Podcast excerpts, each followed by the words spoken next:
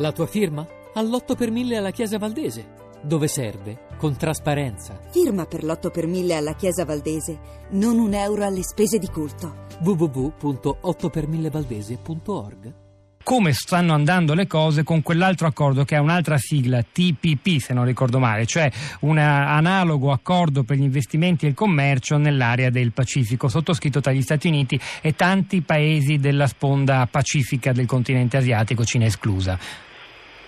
Sta andando meglio, nel senso è stato sottoscritto, esiste un accordo che è giunto a conclusione lo scorso febbraio peraltro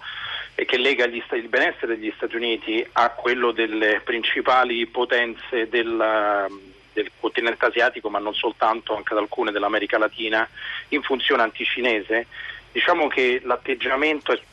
pressoché lo stesso, questi sono accordi, è vero, di libero scambio, ma hanno una radice strategica, altrimenti credo che non capiamo di che cosa stiamo parlando. Prendiamo il TTIP, cioè quello europeo per intenderci, gli Stati Uniti immaginano una disintegrazione dell'Unione Europea quindi la possibilità che l'Unione Europea scompaia o rimanga soltanto come, una, come, un simulacro ma che non ha reale valore, quindi hanno bisogno di avere un'Europa unita legata agli Stati Uniti, il TTIP andrebbe a sostituire l'Unione Europea in questo senso, a cui si collegherebbe anche la Nato. Il discorso è molto simile nell'Asia, in funzione anticinese, avere un blocco guidato dal Giappone e dall'Australia a livello locale, ma che fa riferimento agli Stati Uniti. Cioè, Dario, facci capire, scusa, sarebbe in realtà un, dietro questo accordo puramente commerciale in cui si parla di tariffe doganali, eh, di, di, di, barriere commerciali, di, di industrie, di posti di lavoro, in realtà si nasconde l'esigenza da parte americana di riempire un vuoto politico dell'Europa?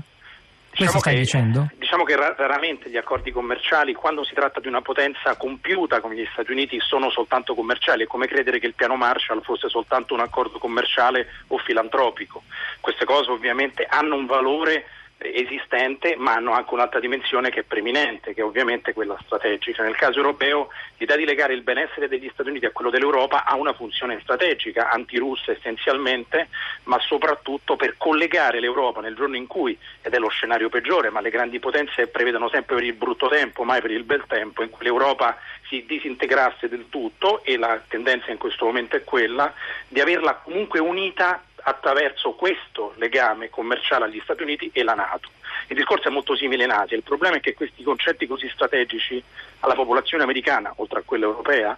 interessano fino a un certo punto, anzi sono compresi fino a un certo punto, oppure li considerano legittimi fino ad un certo punto, per cui il riferimento che facevi all'accordo per il Pacifico, che è stato sottoscritto a febbraio, ma dovrà essere ratificato dal Parlamento americano, l'unica istituzione che ha voce eh, al riguardo, al momento non è neanche preso in considerazione all'ordine del giorno, cioè non è neanche alle viste la possibilità che si, si voti. Si potrebbe fare nella sessione che va da novembre a gennaio, quella cosiddetta lame duck, cioè quella dopo le elezioni presidenziali, nella speranza che non se ne accorga L'anatra zoppa, cioè quando il Presidente avrà già finito, rifatto il suo mandato, anche se sarà ancora in carica. Sì, non solo, perché poi c'è quell'interregno in cui si va da novembre alla fine di gennaio, in cui il Presidente di fatto sta, è sede vacante, deve cambiare, siccome sia la Trump che la Clinton sono eh, entrambi contrari, si sono dichiarati contrari a questi accordi di libero scambio, il Parlamento dovrebbe farlo a dispetto loro, intendiamoci i presidenti per il Parlamento hanno un valore estremamente limitato, anzi non contano quasi nulla, per cui il Parlamento si muove indipendentemente da loro, però la popolazione americana, l'opinione pubblica è mediamente contraria e questo ha un riverbero evidentemente anche strategico. A proposito di contrarietà dell'opinione pubblica, è utile ricordare che la popolarità di questo accordo è crollata rispetto all'inizio dei round negoziali nel 2013. Secondo dati della fondazione tedesca Bertelsmann, il consenso sul TTIP è passato, pensate, in Germania dal 55% di popolazione favorevole al 17%. Proprio la Germania qualche mese fa ha ospitato una manifestazione con credo 300.000 persone contrarie, ma anche negli Stati Uniti si è passati da un 53% di favorevoli a un 15% di favorevoli a questo accordo. Davvero dati significativi, ma come si spiegano Fabri? Si spiegano perché la globalizzazione come noi la vediamo ed è corretto, quindi guidata dagli Stati Uniti, la globalizzazione nasce semplicemente quando finisce la guerra fredda, gli Stati Uniti sono in assoluto controllo militare del mondo, soprattutto dei mari, la globalizzazione è frutto del controllo americano dei mari che è tuttora inattaccabile, gli Stati Uniti possono imporre le regole del commercio al mondo e farlo in maniera che assolutamente può sembrare favorevole. In realtà, al di là dell'aspetto, torniamo all'aspetto strategico, c'è però anche un riverbero sociale, quindi la globalizzazione è il momento in cui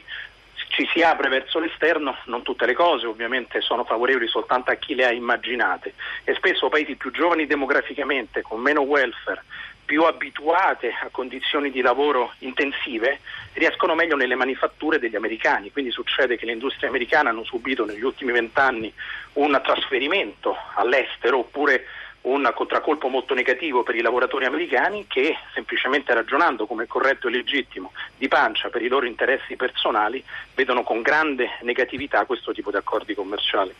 Dario Fabri ricordava che mai i grandi accordi commerciali hanno avuto, hanno avuto, zero relazioni con la politica, in realtà dal piano Marshall in poi erano anche grandi progetti politici, però l'idea che questa Unione Europea, unico partner commerciale finalmente unificato al termine degli accordi, eh, sia in certo modo eterodiretta dagli Stati Uniti serpeggia e quello che ci hai detto Dario porta ma, a rafforzare credo i molti se dubbi degli ascoltatori. Posso specificare, non è un discorso di essere eterodiretta. Oh, gli Stati Uniti garantiscono la sicurezza militare del nostro continente senza gli Stati Uniti questo continente non ha sicurezza militare. Nel momento in cui la garantiscono pretendono che il continente sia unito, che sia unito attraverso la parte commerciale, non possono essere gli Stati Uniti a, fare, a creare una costruzione politica, non sta a loro. Che nel momento in cui l'Unione Europea va verso la sua disintegrazione, questa è almeno la tendenza attuale, poi speriamo eh, la tendenza si possa invertire, ma eh, ripeto, in questa fase allora è conveniente avere almeno un grande accordo commerciale che unito alla Nato rappresenterebbe un mantenimento